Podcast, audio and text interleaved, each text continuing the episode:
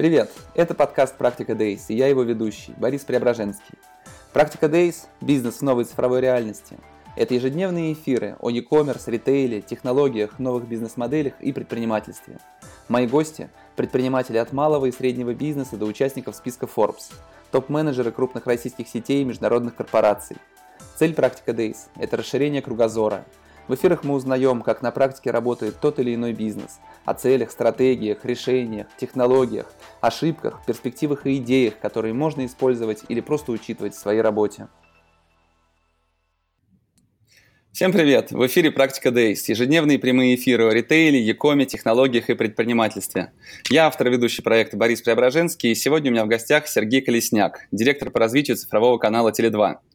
Благодарим за поддержку наших партнеров. Агентство диджитал-маркетинга Medianation, Perfluence, продажи через блогеров по модели CPA, Upload, увеличение продаж в e-commerce через пользовательский контент и Checkbox, доставка в день заказа от 90 минут или в часовые интервалы по фиксированной цене, а также AdSpire и новые линии продвижения. Наш информационный партнер в медиабизнесе и технологиях РБ.ру. Смотрите этот эфир и там, и читайте нас на портале New Retail. Сергей, привет, как настроение у тебя? Борис, привет. Настроение отличное. Спасибо большое, что позвал. Уже во второй раз, очень приятно. Да, но э, да, это действительно наш второй эфир. Первый был в мае прошлого года. Тогда этот эфир был 13-й э, проекта «Практика Дейс», а сегодня 302-й. Время бежит, но мы с тобой в офлайне чаще встречаемся, чем в онлайне, и это радует, конечно же. А, я теоретизировал перед нашей встречей, а что же такое цифровые каналы и зачем они нужны Теле2. Знаешь, у меня родилась такая э, гипотеза, наверное. Э, вы оператор связи, у вас очень большая база абонентов, есть трафик, вы знаете о ваших клиентах очень много очень важной информации, которой, по сути, нет у других. И задача цифрового канала, как мне кажется, это воспользоваться этим преимуществом, создать такую экосистему, которой пользователь не только не э, будет пользоваться постоянно, не задумывается о смене оператора, тем более, когда есть SIM развернется в полную силу и э, будет пользоваться другими сервисами этой экосистемы, которые, там, возможно, суперэпом, э, которые в дальнейшем смогут приносить значимую долю выручки компании помимо основного бизнеса. А клиенты других операторов будут приходить на эти сервисы, тоже становляясь вашими клиентами. Э, есть в этом что-то такого от правды? Если есть, нету, расскажи все-таки, в чем задача ключевая вашего, ваших цифровых каналов? Слушай, ну, э, есть. Многое из того, что сказал, это прям, прям в точку. А, э, что такое, да, действительно, меня вот часто спрашивают, Сергей, а чем ты занимаешься в Теле2, что за цифровые каналы? Ты Давай любишь вопрос, да. Да, да, да. Вот.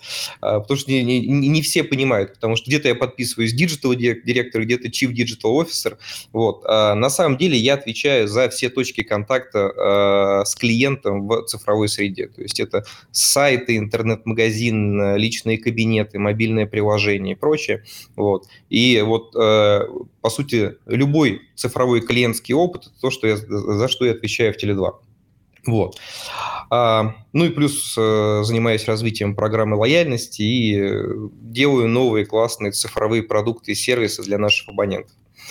А, что касается долгосрочного видения, то ты как раз вот приблизительно те самые важные слова и назвал. Да, действительно, мы и смотрим концепцию суперэпа, если говорить про наше мобильное приложение «Мой Теле2». Мы действительно э, первыми на территории России запустили eSIM, и сейчас eSIM можно подключить э, в нашем мобильном приложении, не выходя из дома. Вот. И, безусловно, э, цифровой канал является значимым э, как с точки зрения привлечения новых абонентов, так и с точки зрения взаимодействия с текущими. Потому что если посмотреть вот на то, куда сейчас э, движется э, рынок любой, на самом деле, сервис, сервисной компании, которая а, работает на B2C рынке, то а, если привлечение до сих пор по-прежнему, оно, наверное, преимущественно в digital е происходит в вебе, то все обслуживание, оно э, в мобильном приложении. И эта тенденция, она только продолжает, продолжает нарастать. Мы это видим по тому, как растет DAU и MAU, например, нашего приложения. Угу. Ну, если говорить о твоем направлении, дирекция, если не ошибаюсь, правильно говорить, то из каких отделов, из каких людей, ролей состоит команда твоя? Смотри, у меня две команды продуктов. А, продукт, который отвечает за мобильные приложения, а, и есть Chief Product э, над этим подразделением, и есть команда продуктов, которая отвечает за веб и бэкэнд. А, совокупное количество продуктов уже стремится к 10. Вот. А дальше есть э, департамент цифрового контента и дизайна. Э, есть, соответственно, там внутри этого департамента своя дизайн-студия с, с большим штатом дизайнеров. Э, есть подразделение, которое занимается операционным контентом, есть подразделение, которое занимается творческим контентом. А, там же сидит создание различных лендингов, а, подготовка промо-акций и прочего. А, есть Э, в этом же подразделении люди, которые отвечают за э, персонализацию на сайте, э, таргетированные коммуникации и перформанс-маркетинг. А, плюс есть подразделение проектов и аналитиков и отдельное подразделение, которое отвечает за развитие программы лояльности больше и нашей экосистемы партнерств в рамках стратегии Lifestyle Enabler. Угу. А что такое творческий контент? А, ну, например, у нас есть э, свой собственный медийный портал «Черным по белому», а, в котором мы а, пишем различные статьи на абсолютно разные темы, как и около телекомовские, продуктовые, так и, не знаю, как, как, как, лучше, как лучше приготовить окрошку. А, и, э, ну, естественно, в первую очередь, э, конечно, мы пишем про связь, о связи, не знаю, как работают базовые станции и прочее. А, и, ну, понятно, что в первую очередь э, это сделано для того, чтобы в удобном, понятном лонгрид формате донести то, что мы не можем рассказать, не знаю, там на стандартной карточке товара или там карточке услуги. Вот. Ну и плюс хорошо собирает SEO-трафик. Угу. Ну, это нечто наподобие Тинькофф журнала, да? Что-то похожее, да, мы вдохновляемся их опытом. Угу. А вы одна из немногих компаний, в которой digital и e-com разведены в разные отделы, направления. Как вы взаимодействуете с e-com? А, ты знаешь, э, с одной стороны, это как одна из немногих компаний, вот, но если посмотреть на опыт телеком рынка, то во всех телеком, телеком-компаниях это именно так. Дело в том, что э, для меня э, коллеги из e-commerce – это один из стейкхолдеров, потому как если говорить про ритейловые компании, да, то сайты интернет-магазин – это, по сути, тождественные вещи. И э, в первую очередь задача сайта – продавать вот то, что эта ритейловая компания дистрибутирует на рынке. Вот. А Э, для нас все-таки э, и сайт, э, и личный кабинет, и, не знаю, там, мобильное приложение и прочее, это нечто большее, нежели чем интернет-магазин. Интернет-магазин – это одна из составных частей нашего сайта. Вот, потому что мы работаем не только на, на, на привлечение, мы работаем еще и с действующей абонентской базой, кое десятки миллионов человек, и, соответственно, нам необходимо создать единое цифровое пространство, в котором комфортно будет как обслужиться действующему абоненту, так и э, прийти потенциальному новому клиенту. Угу. А, вот. А что касается взаимодействия, то мы очень плотно работаем с командой Миши Голубева, и у нас есть совместные цели, и у, у продукта интернет-магазина, который находится в моей команде, а, цели, которые ставят перед, перед собой коллеги из e-commerce. Угу. Ну а какие цифровые продукты, проекты на сегодняшний день наиболее важны для компании? На что, на чем фокусируешься ты и твой отдел? А, ты знаешь, у нас нет неважных цифровых э, продуктов, если уж, если уж на то пошло.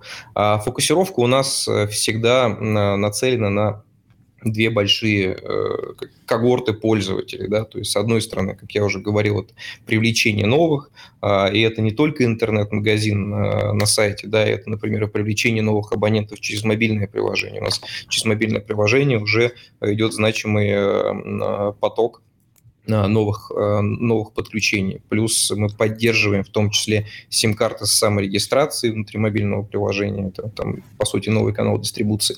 Вот. А вторая большая, э, э, второй большой кусок пользователей – это как раз наши действующие абоненты, это их, их сервис, не знаю, там, сменить тариф, подключить услугу, узнать баланс и прочее. Э, мало того, это и развитие абонентской базы, да, потому что мы очень сильно вкладываемся в персонализацию, соответственно, э, различные персональные оферы, э, спецпредложения и так далее. Вот, поэтому вот над этими двумя вещами мы фокусируемся. И все, и все вокруг них, да, потому что, не знаю, предположим, вот вышел новый 533 ФЗ, в рамках которого изменился порядок удаленного подключения абонентов. Мы последние несколько месяцев фокусировались над этим. Вот если видел мой пост несколько недель назад, мы первыми в России интегрировались к госсервису «Госключ» по удаленному подписанию документов. Mm-hmm. Вот Читал. наверное, так, да. Угу. Слушай, ну ты много, больше всего раз повторил слово «мобильное приложение». Давай, давай ваше мобильном приложении установки, МАО, ДАО, месячная, дневная аудитория. Можешь поделиться какими-то цифрами? Понимаю, что выручкой ты вряд ли поделишься, но какие-то цифры, которые раскрывают масштаб, по крайней мере, мобильного приложения, было бы интересно услышать. Да, выручкой не поделюсь. А, Действительно, мобильное приложение э, уже несколько лет является одним из э, наиболее фокусных продуктов, а, потому что на текущий момент это самая э, крупная, самая частая точка контакта аудитории с брендом. MAU DAO могу рассказать, два с половиной в среднем это DAO, а месячная уникальная аудитория у нас в районе 15 миллионов человек. Угу. И это весьма, весьма значительные цифры. С точки зрения проникновения мы, а, ну, мы недавно делали анализ, мы, насколько я знаю, на первом месте среди всех мобильных операторов. Может быть, делим первое место с еще одним а, нашим уважаемым а, партнером на рынке. Угу. А, ты говорил о том, что действительно какая-то концепция суперэпа, она присутствует в ваших планах. А каким должен быть суперэп Теле2? Какие услуги, сервисы должны быть в нем, да? Спасибо за вопрос. На самом деле мы э, уже активно движемся вот э, в то представление суперэпа, которое, по крайней мере, у нас оно есть, да, ведь э, все, все суперэпы понимают по-разному. А Наше приложение «Мой Теле2», оно сейчас, э, наверное, самое функциональное из всех приложений сотовых операторов, которые есть на рынке. Потому что это не только средство для управления своим счетом или там, средство сменить тариф, и это даже не, не только способ стать э, абонентом Теле2 или, там, не знаю, подключить себе eSIM. Это в том числе еще и э, экосистема прости, конечно, за это слово, а, экосистема наших партнеров, а, партнерских предложений, это лояльности больше со 150 плюс офферами. А, это программа для премиальных клиентов Tele2 Selection. Это возможность купить билеты в кино и оплатить прямо в приложении. И э, что, по-моему, у нас еще можно забронировать столик в ресторане. Ну и плюс, естественно, наши уникальные сервисы, которых нет ни у кого на рынке, кроме нас. Это маркет Теле2, возможность продавать минуты, гигабайты, смс-ки. А, вот недавно мы буквально несколько месяцев назад запустили новый сервис обмен минут на минуты кино а, вместе с э, нашим партнерским сервисом Wing. А, и на самом деле много чего еще.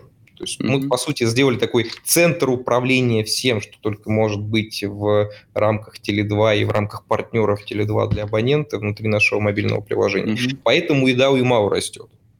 Ну, то есть, по сути, это сервисы, на которых вы напрямую денег не зарабатываете, но стараетесь дать какое-то определенное value дополнительное вашим клиентам, да? Ну, на каких-то зарабатываем, на каких-то не зарабатываем. А на чем а, зарабатываете? Какой провокационный вопрос, сам к нему подвел, да? А, ну, понятное дело, что мы зарабатываем на том, что к нам приходят новые абоненты, а, и это новая выручка а, от э, новых клиентов. Естественно, мы зарабатываем на том, что мы э, взаимодействуем с абонентской базой и предлагаем им какие-то более интересные услуги, э, там, не знаю, тарифы с большим наполнением, если вдруг мы видим, что у них что у них закончилось, заканчивается трафик раньше, раньше времени. Этим занимаются мои коллеги в э, управлении по развитию абонентской базы, они как раз э, готовят эти оферы. Вот, по сути, CRM-маркетинг. А, чуть-чуть мы зарабатываем, но не впрямую на программе лояльности, потому что мы видим, что если абонент пользуется программой лояльности, то а, у него в любом случае а, потихонечку ARPU растет выше, нежели чем у тех абонентов, которые не являются активными участниками программы лояльности. То есть там, там нет прямой, прямой выручки, потому что мы все, что мы получаем от партнера, мы отдаем нашему клиенту. Ну, то есть, словно, там, если, например, это кэшбэчные какие-то оферы, то mm-hmm клиент купил с кэшбэком, соответственно, весь кэшбэк нам партнер передает, мы его зачисляем на счет в виде скидки на услуги связи. Вот. Ну, Но за счет, за счет того, что растет лояльность, мы, соответственно, видим лифт ну, по сути, зарабатываете на основном своем бизнесе, а все-таки эти сервисы напрямую не монетизируются. А, расскажи немножко о программе лояльности и маркетплейсе офферов. Мне кажется, такое интересное очень направление у вас реализовано. Да. А, смотри, программа лояльности больше появилась э, где-то а, уже 4 почти года назад.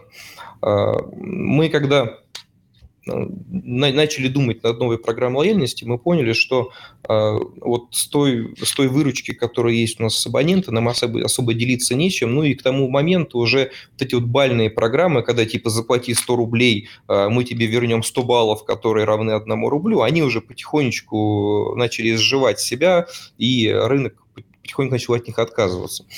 И мы поняли, что в рамках программы лояльности мы бы хотели дать абонентам э, возможность пользоваться услугами наших партнеров какими-то эксклюзивными скидками, эксклюзивными предложениями, подарками и прочим.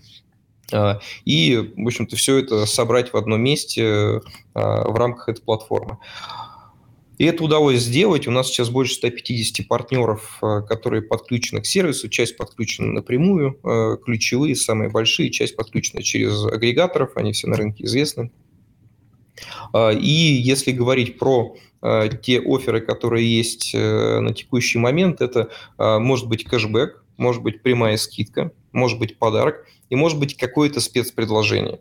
Ну, типа, не знаю, там, а бесплатная доставка или там при покупке от э, какой-то суммы торт в подарок или там, я, я не помню, что-то у нас было с Азбукой, по-моему, такое. А, мало того, на, этой, э, на основе этой программы лояльности мы еще строим дополнительные э, программы э, для наших клиентов. Яркий пример – это понедельники. А, поздравляем с понедельниками. Это наша ежегодная акция. Когда-то мы один раз в год ее проводим, когда-то два раза в год. И вот, вот в рамках последних понедельников а, мы чуть изменили концепт, и мы давали 8 офферов э, для наших клиентов, из которых они могли выбрать каждый понедельник любые три. И там был бесплатный кофе в Макдональдс, а, бесплатный рожок мороженого в Макдональдс. Кстати, самое популярное, э, самое популярное предложение было. А, была скидка на такси, была, был второй билет в кино э, в сети «Коров» подарок, а, и еще несколько, несколько офферов. Там были скидки от маркетплейсов, от Ламода, это, по-моему, от Алиэкспресса еще была скидка а, и так далее. Плюс э, буквально не так давно в Москве и Питере мы запустили э, новую программу э, для премиальных абонентов. Это для абонентов, которые пользуются тарифным планом премиум, либо тратят на связь там от определенной суммы, называется на Теле2 Selection. И вот на текущий момент любой премиальный абонент Теле2, например, может бесплатно так сейчас, сейчас скажу тебе, не, не, не бесплатно, получить хорошую скидку, 20% скидку в сети ресторанов Гинза, а, мы с Гинза Project договорились, а, получить скидку на билет в кино, по-моему, 30% в залы Black в Каро, и там есть еще ряд э, преимуществ эксклюзивных офферов. Плюс премиальное обслуживание, выделенная линия, персональный ассистент и прочее. Угу. Ну, это такая аудитория халявщиков, получается, стремится поставить ваше приложение в первую очередь. Почему халявщиков? В первую очередь наше приложение стремятся поставить люди для того, чтобы э, управлять своим счетом, э, взаимодействовать с Теле2 наиболее удобным и привычным для них образом. И да, есть бесплатное мороженое в Макдональдсе взаимодействуют, например, не знаю, там, с Тинькофф банком или со Сбербанком. Вот. Но в том числе они получают дополнительные преимущества в виде а, предложений от наших партнеров. Вот. Ну и опять же, там, бесплатное мороженое в Макдональдсе и а, а, там, бесплатный кофе – это все-таки временная акция. Вот. А, а аудитория это остается. Угу. Ну и а плюс, а... когда, когда мы рассказываем об этом, э, естественно, то есть такая акция, она не остается без медийной поддержки. Это растит э, consideration, растит знание о Теле2 среди абонентов других операторов и стимулирует их на переход к нам. Угу. Ну, а все-таки, если говорить о суперэпе, то многие начинают с того, что подключают оплату госуслуг различных, э, доставку, такси. У вас какие-то, ну, с оплатой понятно, а вот именно службы доставки, какие-то службы такси будут подключаться к приложению? А, ты имеешь в виду для того, чтобы абоненты заказывали такси внутри приложения? Да. Я точно помню, что мы думали об этом. А, на текущий момент не реализовано. А, не могу тебе сказать, почему. Возможно, там просто либо экономика не сошлась, либо звезды не сошлись. Угу. А мобильное приложение разрабатываете вы внутри или это подрядчики? Я смотрел на iOS отзывы. Ну, скажем так, вы не, вы не первое место занимаете в, в App Store. Вот, как э... первое? У нас 4,7 рейтинг. Я тебе потом покажу. Боюсь. Может быть, у меня другой App Store. Подожди. Давай я прямо сейчас проверю. Хочешь? Давай. Давай, да, вот App Store. Открываем. Так, мой Теле2. Рейтинг 4,7. Вот, смотри. Ага. Видно? Да, сейчас я тебе покажу, если хочешь. А, Вот. Это другой Теле2? По-моему, ты открыл мне Теле2 Казахстан. Какой показался? Не знаю, я и удивился. Ну, отлично, знаешь, там отлегло сразу, да. Да, да, да. Это, это, это по-моему, э, Теле2, Теле2 Казахстан. Вот, mm-hmm. у них просто много российских клиентов, поэтому они э, в том числе показываются в русском App Store. Вот. Mm-hmm. Но если говорить о разработке, то кто его разрабатывает, поддерживает? Да, конечно. Давай расскажу. А, управление процессом разработки находится у меня внутри. А, это как раз вот одно из тех подразделений, про которые я тебе говорил. Это у меня есть э, Chief Product на мобильные приложения, есть отдельный а, Product Owner э, приложения Мой Теле2. А вся команда, там, аналитики, разработчики, тестировщики и прочее, она находится в подрядчике, это компания Е-Легион, э, питерские ребята, мы с ними достаточно давно сотрудничаем, а, но поскольку мы с ними работаем э, в очень плотном взаимодействии, в таком гибриде аутсорса и аутстафа, а, можно сказать, что мы его разрабатываем. То есть, с одной стороны, мы пользуемся их, экспертизой, вот, с другой стороны, полностью все управление и а, процессом разработки, и бэклогом, и а, вектором развития, оно, естественно, у нас. Угу. Ну а почему не развиваете внутри все эти функции? Все-таки компания большая, интересная, в том числе для разработчиков. Мы развиваем эти функции, и у нас есть уже внутренние команды разработки, и, например, несколько приложений а, как раз в рамках той, того же самого подразделения, они уже созданы полностью внутренними командами. А, например, это приложение на связи, которое сделано непосредственно для а, сотрудников Теле2, такой внутренний корпоративный портал в мобильном приложении типа интранета с очень большим количеством функций, там и, там, и командировки, и отпуска, и ежегодная оценка и прочее.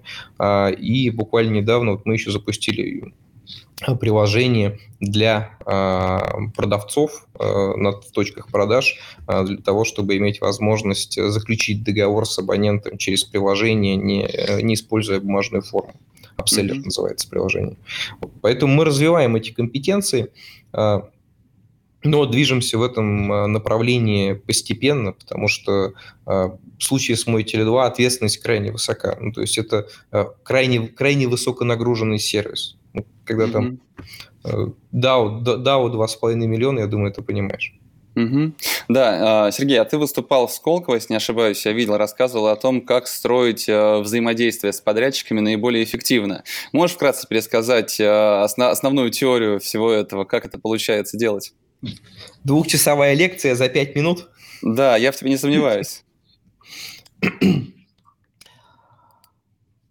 Попробую. А, о чем, о чем я рассказывал Сколково. Мы, кстати, лекцию э, читали вместе с э, управляющим партнером э, моего второго подрядчика Лиги цифровой экономики. Мы как раз рассказывали с двух сторон, с стороны заказчика, с стороны подрядчика, как эффективно взаимодействовать для того, чтобы получалось хорошо. А если говорить про основные тезисы, этой лекции, то звучат они так. Первое, нужно не бояться брать на себя ответственность за то, что делает ваш подрядчик, и начинать им управлять напрямую. Вот то, о чем я тебе говорил, что у меня есть команда продуктов. Вот эти продукты, они взаимодействуют с э, каждой, каждой со своей командой ежедневно э, в формате дели, еженедельно в формате там либо, а, либо, либо, либо бэклога, приоритизация бэклога и постановки задачи, там определение, какие задачи пойдут в следующий спринт, либо там в формате груминга, они вместе с проектами проводят ретро и так далее. То есть мы какую какую модель построили. Я уже вот говорил, что такой гибрид аутсорса и аутстафа.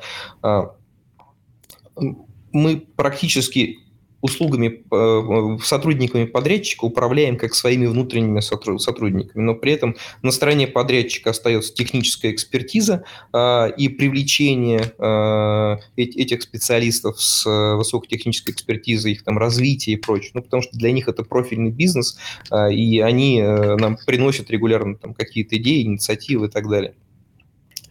Но, с другой стороны, полностью за продукт отвечаем мы как, как было там 5 лет назад.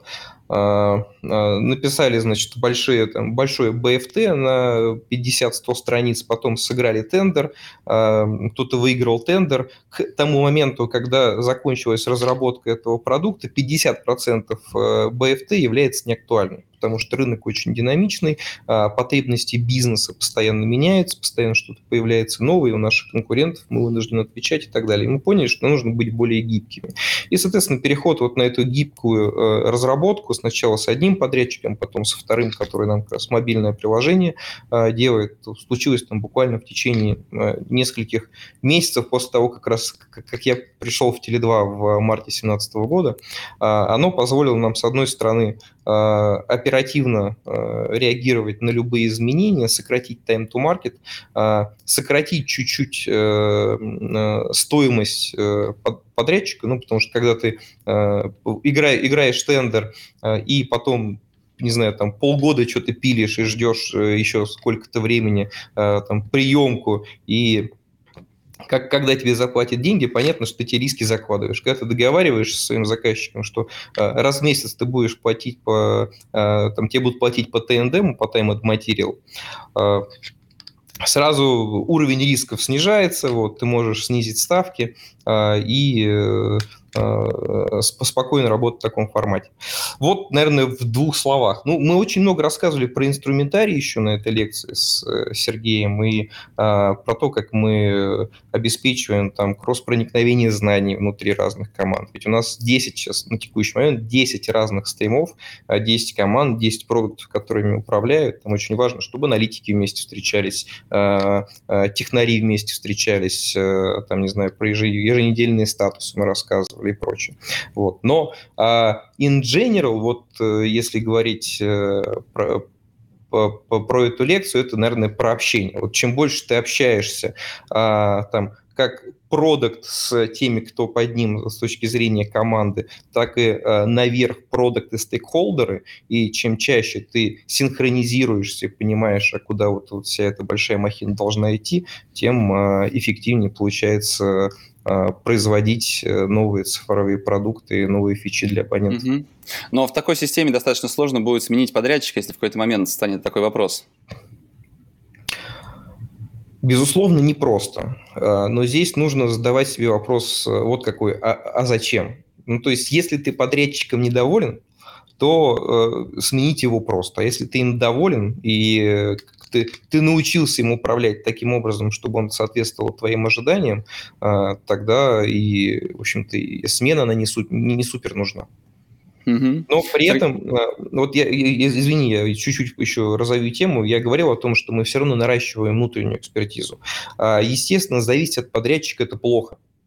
И вот ты говоришь, там сложно сменить. А, вот в такой конфигурации, да. Но поскольку мы наращиваем внутреннюю экспертизу, у нас вот сейчас сначала у нас появилось там подразделение продуктов, да, мы поняли, что вот управление продуктом должно быть в нашей стране. Потом у нас появилась дизайн-студия. Мы поняли, что а, то, что видят наши клиенты, вот там вся визуальная часть и UX-овая часть тоже должна быть на нашей стороне. Сейчас мы постепенно развиваем внутритехническую экспертизу. И условно, там, не знаю, следующий год, наверное, это появление тим-лидов по каждым направлениям, там, не знаю, тим-лид фронтенд, тим-лид бэкенд и прочее, и после этого ты совсем не зависишь, не зависишь от подрядчика. Ты можешь набирать ресурсы от нескольких подрядчиков. У меня на текущий момент три компании, которые со мной работают на, на разных кусках кусках вот нашей единой цифровой платформы.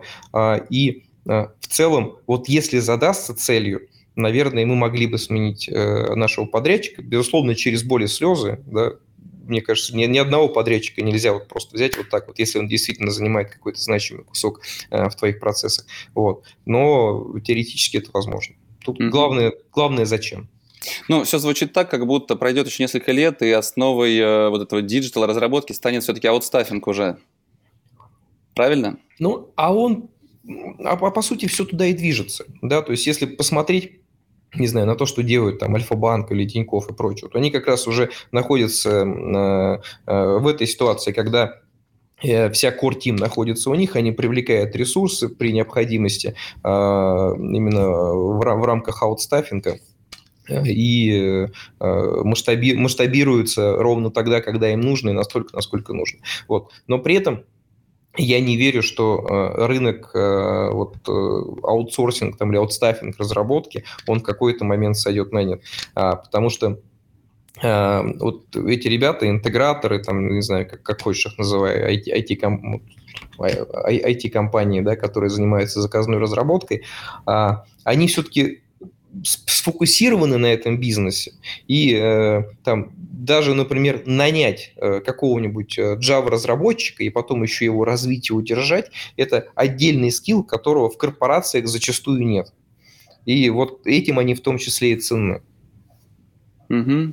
А, знаешь, я разговаривал с одним достаточно большим агентством, традиционным таким IT-подрядчиком для большого бизнеса, которые внутри поставили, у них звучала а, тема, как противостоять аутстаффингу, потому что крупные клиенты, банки потихоньку стали переходить на эту модель, и они хотели сохранить вот свою традиционную модель бизнеса, не понимая, что, по сути, нужно меняться. И вот они до сих пор, по-моему, воюют, пытаются понять, что же им противопоставить аутстаффингу, хотя, мне кажется, это вполне можно было бы возглавить движение. А, Сергей, если, если говорить о конкуренции между телекоммуникационными операторами, то сейчас из тарифных войн все перешло а, в плоскость digital а. А, почему вот такое смещение произошло? Там уже все выжжено, и все пытаются найти какое-то уникальное предложение для своего клиента. Как считаешь, почему именно в digital все перемещается? Я со многими операторами говорил, и действительно, фокус у всех именно на digital. Мы что-нибудь такое уникальное придумаем. А, а есть здесь что-то уникальное, что можно действительно реализовать и вы выиграть у остальных? Ну, ты знаешь, я э, могу тебе сказать, что э, эпоха тарифных войн, она далеко не прошла. Э, не, не могу говорить больше, вот, но мы точно видим, что определенные игроки на рынке продолжают и там, демпинговать в каких-то регионах и вести себя странно и может быть, даже э, где-то против своего бизнеса сильно снижая цены для того, чтобы э, нарастить, э, нарастить базу, может быть, своими же абонентами, которые просто выкинут одну симку, возьмут другую там, в два раза дешевле. Вот. Поэтому все равно на рынке, на рынке продолжается. Вот. А что касается digital, ну, наверное, это просто уже является гигиеной. Вопрос в том, что не так-то просто придумать э, а, какие-то обалденные цифровые продукты э, на рынке, где основной продукт уже превратился в комодити.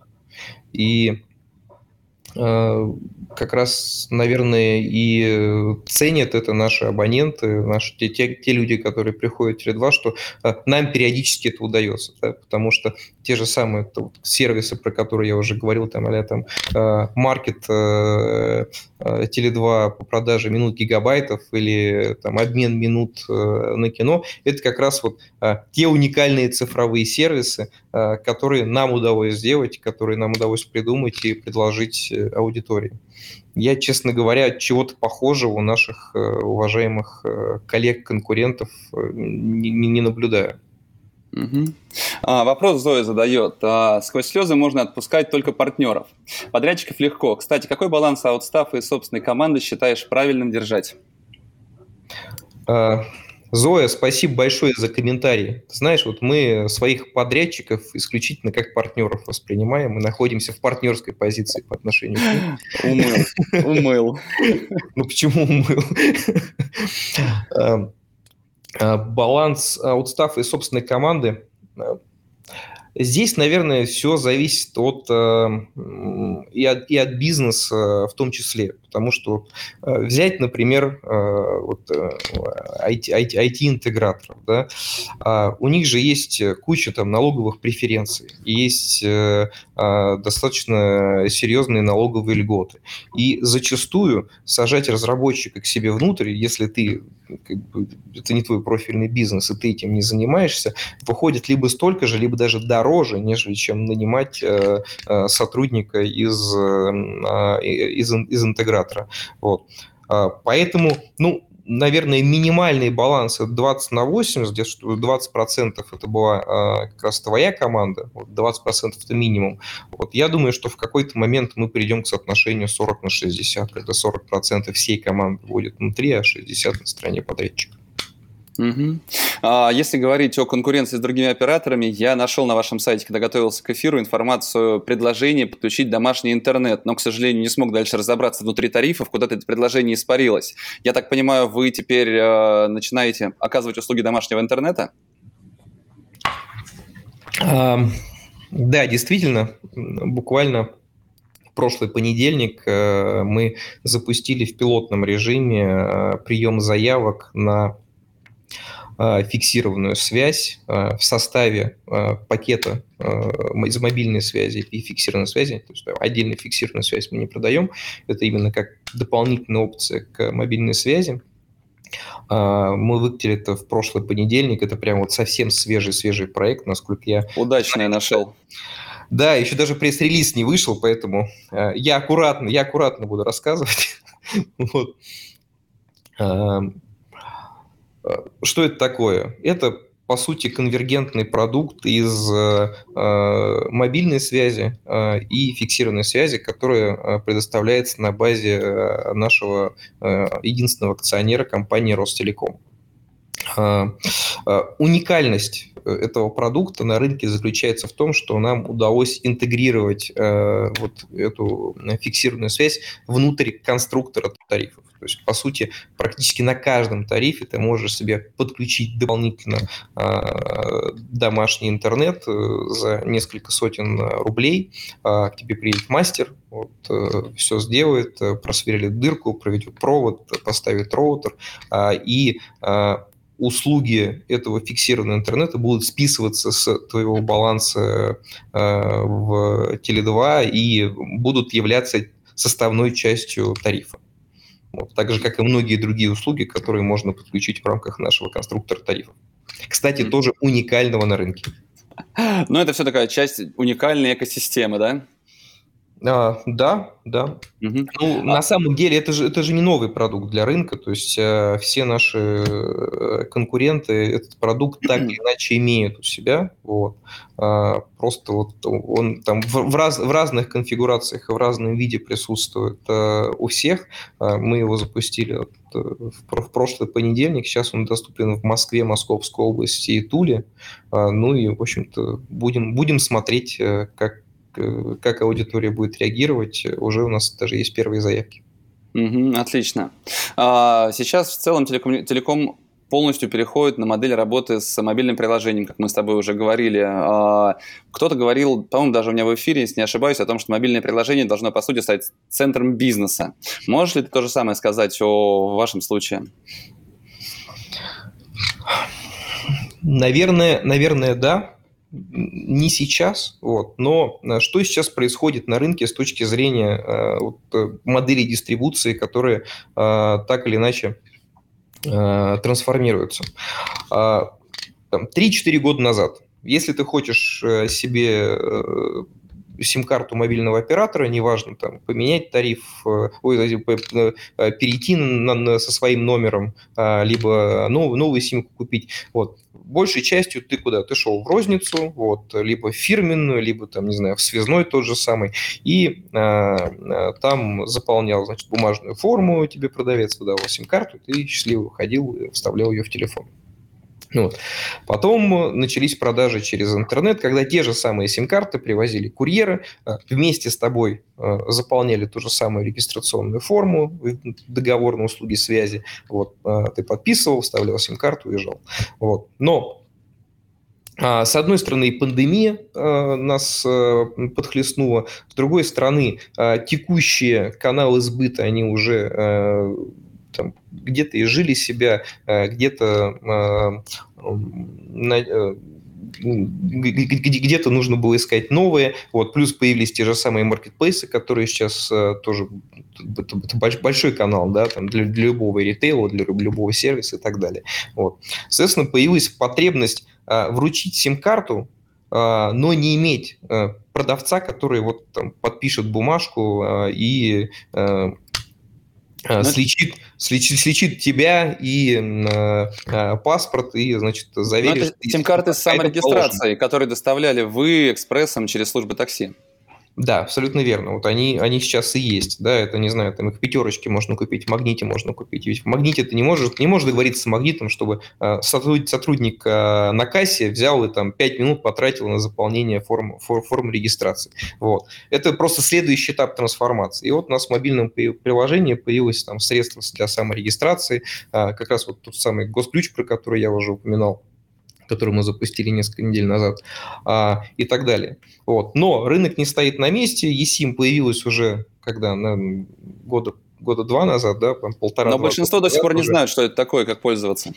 Ну, пока что на рынке всего там 8-10 миллионов устройств вот, на российском рынке. Вот. Но э, чем дальше больше, э, точно eSIM начнет проникать в более бюджетные смартфоны. Я думаю, что чем через 2-3 через года eSIM будет в 50 плюс процентах э, устройств, которые будут продаваться на рынке. И вот тогда мобильное приложение точно станет центром э, бизнеса, станет э, ключевым инструментом по привлечению новой абонентской базы. А, потому что для того, чтобы установить себе eSIM, тебе не нужно ничего, кроме как скачать мобильное приложение и там, спусть, через, в течение пяти минут провести ряд операций. Там, например, на текущий момент а, у нас eSIM а, можно подключить а, а, в том числе через единую биометрическую систему. Да, там, большая, большая государственная штука, которая сейчас тоже находится в стадии активного развития и там, в фокусе, очевидно, очевидно, в фокусе регулятора, а, когда ты через а, единую биометрическую систему можешь, по сути, подписать юридически значимый документ. Вот в рамках 533 ФЗ, который вступил 1 июля в силу, как раз это один из способов, которым можно ЕСИМ подписать. И вот как раз отвечая на твой вопрос, станет ли мобильное приложение центром бизнеса? Да, станет, но не сейчас, а через э, N лет, когда eSIM э, проникнет э, в большую часть смартфонов, которые на рынке продаются. А он точно проникнет. Ну, обычно то, что Apple запускает у себя и начинает во все устройства вставлять, вот, оно потом появляется везде. Угу. Ну, то есть, по сути, сейчас все сотовые операторы вынуждены вкладывать деньги в мобильное приложение, ну, условно, в digital, да, каналы как раз для того, чтобы в тот момент, когда eSIM займет какое-то доминирующее положение на рынке, просто, ну, не вылететь в трубу. Ну, в том числе, потому что мы в мобильное приложение это вкладываемся не только потому, что верим в светлое будущее eSIM через несколько лет. Вот, а мы решаем те бизнес-задачи, которые перед нами есть сейчас. Угу. А, про Госключ можешь чуть подробнее рассказать? Э, сервис Госключ от Минцифры – это такая подножка бизнесу фактически или это что-то удобное, что действительно и вам, и нам, абонентам, поможет? Ты знаешь, э, может быть, кто-то и может воспринимать ее как подножку бизнесу, потому что а, еще там 3-4-5 месяцев назад а, операторы использовали средства саморегистрации для активации симок, которые, а, скажем так, находились в определенном смысле в серой зоне. Да, там после принятия 533 ФЗ они перешли в черную зону, мы были вынуждены все, все это отключить, вот, и все наши коллеги на рынке тоже. Вот. А госключ это на самом деле э, очень классная штука. То есть что, что это такое? Это отдельное приложение, э, которое ты себе устанавливаешь, э, логинишься там через свой профиль в госуслугах. То есть это по сути там, это госсервис, который является продолжением госуслуг. А, и формируешь внутри этого приложения усиленную неквалифицированную электронную подпись. А, это вещь, которая позволяет тебе подписывать юридически значимые документы. А, и ну, я предполагаю, что э, у, э, у министерства достаточно серьезные планы на развитие этого сервиса. Ну, то есть вот там так же, как госуслуги там 10 лет назад ими еще мало кто пользовался, сейчас мы не представляем себе жизнь без госуслуг. Вот я думаю, что через какое-то время мы также не будем представлять себе жизнь без э, госключа, потому что э, принципе, весь рынок обеляется, да, и, а, не знаю, там, если раньше там аренд, аренда квартир, ну, хотя, наверное, и сейчас аренда квартир это в первую очередь там вот э, какой-то там липовый договор и прочее, то, наверное, через X лет это будет подписание там, договора на аренду квартиры или на покупку квартиры, на, на покупку машины через госключ, а, той самой вот э, электронной подписью, которая будет в твоем смартфоне, которая привязана к твоему профилю госуслуг. А, вот у меня, я, естественно, много раз тестировал, пока мы интегрировались с госключом и запускали его, и у меня сейчас в госуслугах прям вот видны все контракты, которые я подписал а, а, как абонент Теле2 с Теле2, они все у меня хранятся в профиле госуслуг. Это очень крутая вещь. Вот. И да, действительно, мы первые. Сейчас, вот на текущий момент, прямо сейчас в госключе можно подписать только один контракт. Это э, контракт на услуги связи Теле2. Э, я точно знаю, что э, наши коллеги-конкуренты тоже сейчас активно э, бегут, чтобы, чтобы нас догнать. Наверное, в ближайшее время э, они нас догонят. Вот не, не знаю, когда там все зависит от их процессов. А, но вот сейчас уникальная ситуация, что мы первые и единственные. Угу. Ну, очень бы хотелось бы, чтобы госключ э, стал убийцей нотариусов, потому что это нечто страшное и невозможное, уже, наверное, атовизм, но без этого пока никуда. И хорошее решение действительно помогло бы. Но при этом, честно, я очень скептически отношусь ко всей этой биометрии. Когда я пришел в Сбербанк и видеозапись того, как я моргаю в своем э, отделении подставил под камеру и меня идентифицировало, и можно было и снимать деньги, все что угодно делать. Знаешь, я прям так этот очканул, можно сказать, побежал быстрее отключать этот сервис для себя, чтобы никакой биометрии не было, потому что, ну, какая-то фиговая защита, честно. То есть... Ты э, путаешь две большие, э, это две, две разные вещи. Вот. Ты путаешь э, э, единую биометрическую систему и госключ. Вот для того, чтобы в госключе получить э, эту вот электронную подпись, тебе нужно скачать приложение приложение, там чуть-чуть поводить по экрану, залогиниться через госуслуги, вот, и все. И у тебя криптографическая защищенная электронная подпись готова. Вот. А единая биометрическая система – это немножечко другой проект, он а, насколько я понимаю, а, наверное, ну, вот в, силу, силу своего понимания а, позиции, опять же, регулятора, это, наверное, чуть более защищенный сервис, да, потому что там как раз, э, не знаю, а это а наверное, аналог усиленной квалифицированной электронной подписи, единая биометрическая система. Вот. Там сейчас действительно не так много профилей, но я думаю, что эта штука, она тоже будет развиваться. Ну, то есть ну, мы все равно от этого никуда, никуда не уйдем. Мы же все уже в матрице. Мы все, все, все равно где, где-то уже есть база данных, где есть, там, не знаю, э, наша фамилия, имя, отчество, наши фотографии и прочее. Ну, потому что, не знаю, мы же там сдаем э, данные для получения загранпаспорта, например, у нас фотографируют и прочее. То есть, наверное, просто в какой-то момент все эти базы сольются воедино. Вот, и э, мы сможем этим пользоваться для того, чтобы какие-то понятные, простые бытовые вещи решать. Ну, то есть от того, что ты отключил э, этот профиль, это же не означает, что никто не может э, слечить э, Бориса Преображенского, известного такого человека, который еще каждый день э, э, выходит с прямыми эфирами, вот, когда, например, тебя фотографирует камера где-нибудь в метро. Угу. Безусловно. А, но Хотел вопрос тебе задать, из головы вылетел какой, а, по поводу биометрии. Ладно, не будем. А, если говорить о вашем подходе к продуктовой разработке, мы недавно разговаривали с Михаилом Гелицяном, продукт-директором детского мира. Он рассказывал, как устроено это у них. У тебя я услышал такие перекликающиеся нотки про проект-менеджеров, продуктов, продукт-оунеров. Можешь сказать на, может быть, примере какого-то конкретного проекта, как выглядит структура вот этого отдела, который работает над ним, как взаимодействует продукт-оунер, продукт-менеджер и подрядчики, чтобы понять все эти связи? А, а, смотри, а, у меня э, продукт, э, каждый продукт отвечает за какой-то конкретный стрим. Да? То есть есть продукт интернет-магазина, например, да? есть продукт а, мобильного приложения, есть продукт программы лояльности, а, и там еще там, есть на B2B, есть на отдельные там внутренние системы, типа система уведомлений inbox и прочее.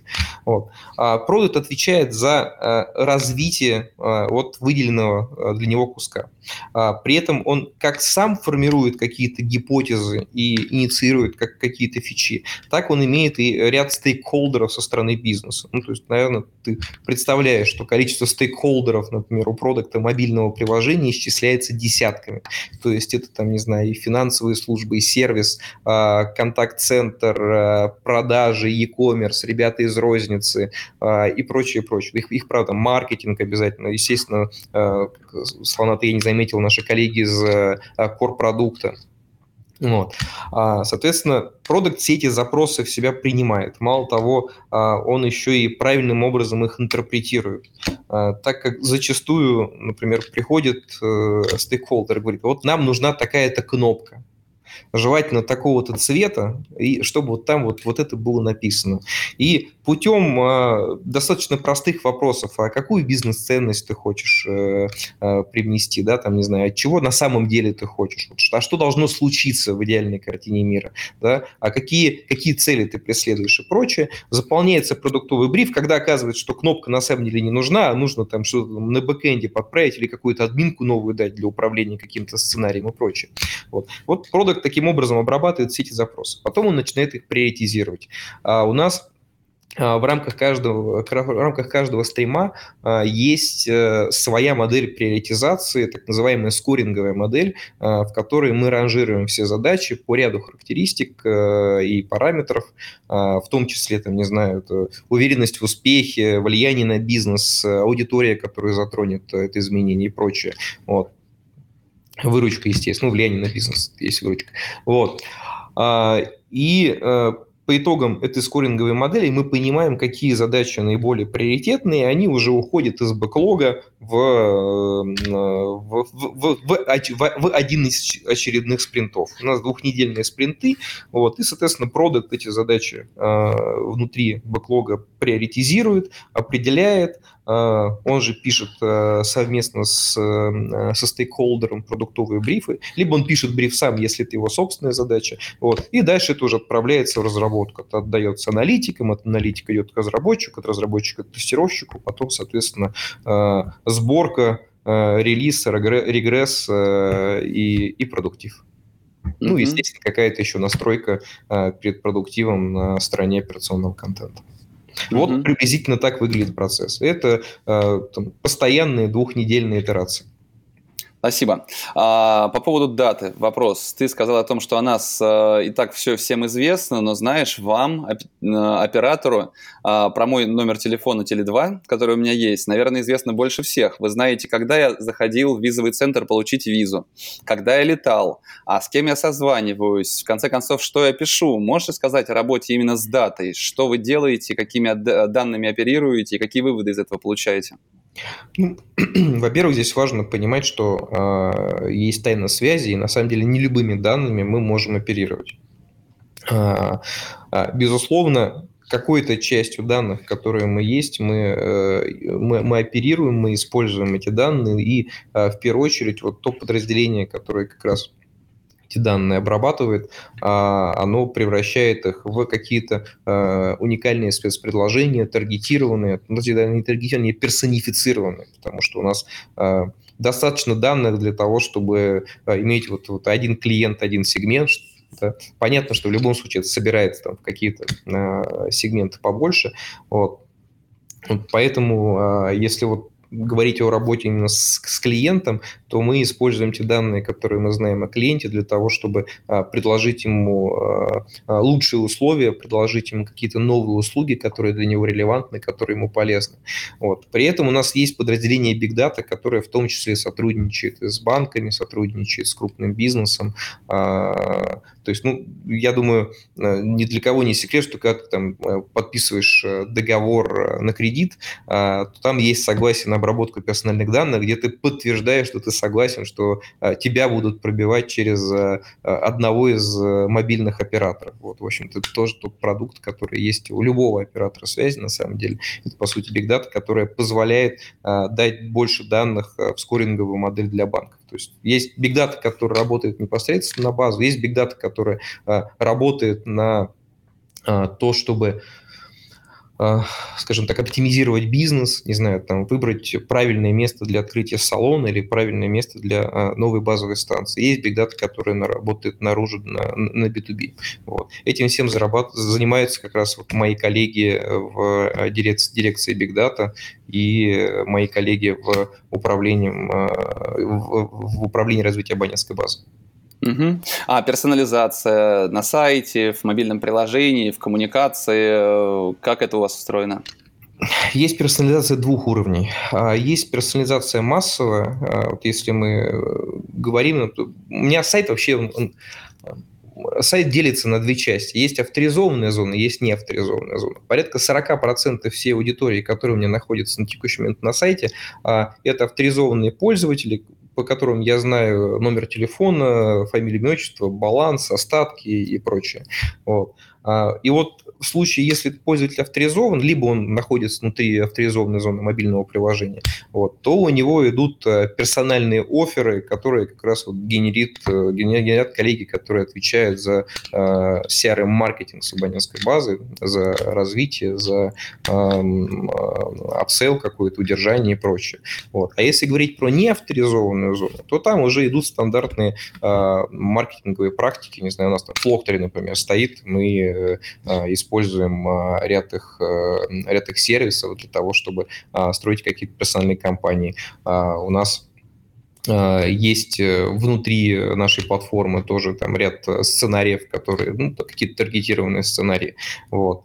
При этом, вот если говорить, там, например, про персональ, персональные коммуникации, мы не только персонализированные оферы даем, например, в личном кабинете, мы в рамках, например, эм, в рамках э, авторизованной зоны сайта, э, даже если мы знаем, знаем тебя, мы даже можем поменять э, видео на главный и предложить тот продукт, который на текущий момент тебе релевантен. То есть, если мы знаем, например, что ты часто летаешь куда-то и тебе актуален безлимитный интернет за границей, мы тебе предложим тарифный план премиум прямо на главный вместо, например, той текущей рекламной кампании, которая идет сейчас в неавторизованные сайты для всех. Угу. Я еще слышал про персонализированные сторис. Мне кажется, вообще обалденная вещь. А, кто не знает, это да, в мобильном приложении фактически уже привычный для многих формат сторис используется в качестве фактически таких а, меди... ну, баннерных мест. Да? Можешь рассказать немножко про этот сервис? А, да, мы, кстати, первые, кто запустил сторис в мобильном приложении среди А Сбербанк? А, угу. Ну, Сбербанк, это понятно, там Тиньков до Сбербанка запустил. Я про, про конкретно э, большую четверку говорю. А, и а, у нас персональная лента Stories для каждого абонента. А, вот ровно там те же самые сервисы персонализации, которые мы используем для того, чтобы предлагать уникальные оферы там, в других местах, в личном кабинете, в мобильном приложении. Ровно этой же интеграцией мы пользуемся для того, чтобы формировать персональную, персональную ленту Stories. И там мы и делаем анбординг Э, пользователям с точки зрения, там, не знаю, новых продуктов, которые мы запускаем. Мы рассказываем какие-то контентные истории, ведем, например, там, в, том, в том числе в наш журнал «Черным по белому». Мы предлагаем э, уникальные э, оферы программы лояльности больше. Мы предлагаем перейти на более подходящий тарифный план или подключить там более классную услугу. А мы даже партнеримся с, с некоторыми игроками на рынке, где-то у нас даже бывают иногда платные сторис. А, естественно, в рамках э, какого-то большого партнерства, когда мы понимаем, что этот продукт, он релевантен этой аудитории, вот, и э, у нас, например, это, этот продукт, он внутри программы лояльности живет, либо там внутри какой-то другой активности, не знаю, там, среди наших коллег из других дирекций. Вот. Поэтому штука классная, она пользуется популярностью. Мы видим, что у нас очень большая аудитория и открывает, и дочитывает, и в итоге потом перед, ну, совершается какое-то целевое действие. Угу. Но у вас, по-моему, сторонний сервис правильно управляет этим. Можешь название сказать? Я думаю, многим будет полезно. Да, это ребята, называются они In-App Story. Угу, спасибо. А, ну и, наверное, последний вопрос. Ты затронул тему маркетплейсов. Все-таки это довольно значимые трафик-генераторы, а вам, я так понимаю, необходимо быть в любом месте, где есть трафик. Что вы делаете сейчас с маркетплейсами и каким могло быть ваше а, сотрудничество в будущем? А, мы представлены на всех маркетплейсах, мы представлены с сим-картами, которые можно а, заказать и потом активировать э, а, с помощью э, как раз э, средств саморегистрации в мобильном приложении «Мой Теле2», тот же самый госключ, про который мы уже с тобой поговорили. И маркетплейсы, наверное, не Э, это, очевидно, не, самый большой, э, а, не самая большая доля наших продаж. Вот. Но это возможность э, достучаться до той гигантской аудитории, которая там есть. Если там вот клиент примет решение о том, что он э, все, созрел, да, потому что за решение может зреть месяцами и годами, то да это бог. А как будет дальше развиваться это сотрудничество? Ну, э, наверное, мы будем делать там шоп-н-шопы, а, и э, в том числе использовать э, внутри маркетплейса те рекламные инструменты, которые они предоставляют. Сейчас Озон очень сильно в эту, э, в эту сторону двигается, да, и у них активно растет рекламный трафик, они смотрят, смотрят на то, что делает Amazon, и, очевидно, делают прямо вот ровно то же самое. У них инструментарий все больше и больше. А, вот когда придет э, эпоха eSIM, там посмотрим. Да? Вполне возможно, что мы сделаем какой-нибудь модуль или SDK, который позволит восстанавливать eSIM не только через мобильное приложение Мой Теле2, но и из приложений партнеров. Угу. Ну, там появится и Озон Mobile, и Wildberries Mobile, и Яндекс Mobile, если кого-то из них еще нет. Я думаю, что это будет интересное приключение. Ты знаешь, даже если они появятся, то они, скорее всего, появятся на Сетителе 2, потому что мы единственная в России фабрика MVNO. И, угу. по-моему, ну, десятки уже MVNO партнеров у нас подключены нашими э, коллегами из MVNO дирекции. Угу. Вот. А если не появится таких мобайлов, значит, мы будем продавать сим-карты Теле2. Угу. Отлично. Сергей, спасибо большое, очень интересный рассказ. Рад был видеть не только в офлайне и в онлайне. Что же, тебе успехов и до новых встреч. Взаимно спасибо большое, Борис. Пока. Пока. Спасибо, что дослушали этот выпуск до конца. Ставьте оценки, пишите комментарии, отмечайте нас в соцсетях. Это поможет новым слушателям узнать в подкасте. Список всех прошедших и программы предстоящих эфиров размещены на нашем сайте practicadays.ru. Наверняка вы найдете там те компании и тот опыт, которые будут интересны и полезны именно вам.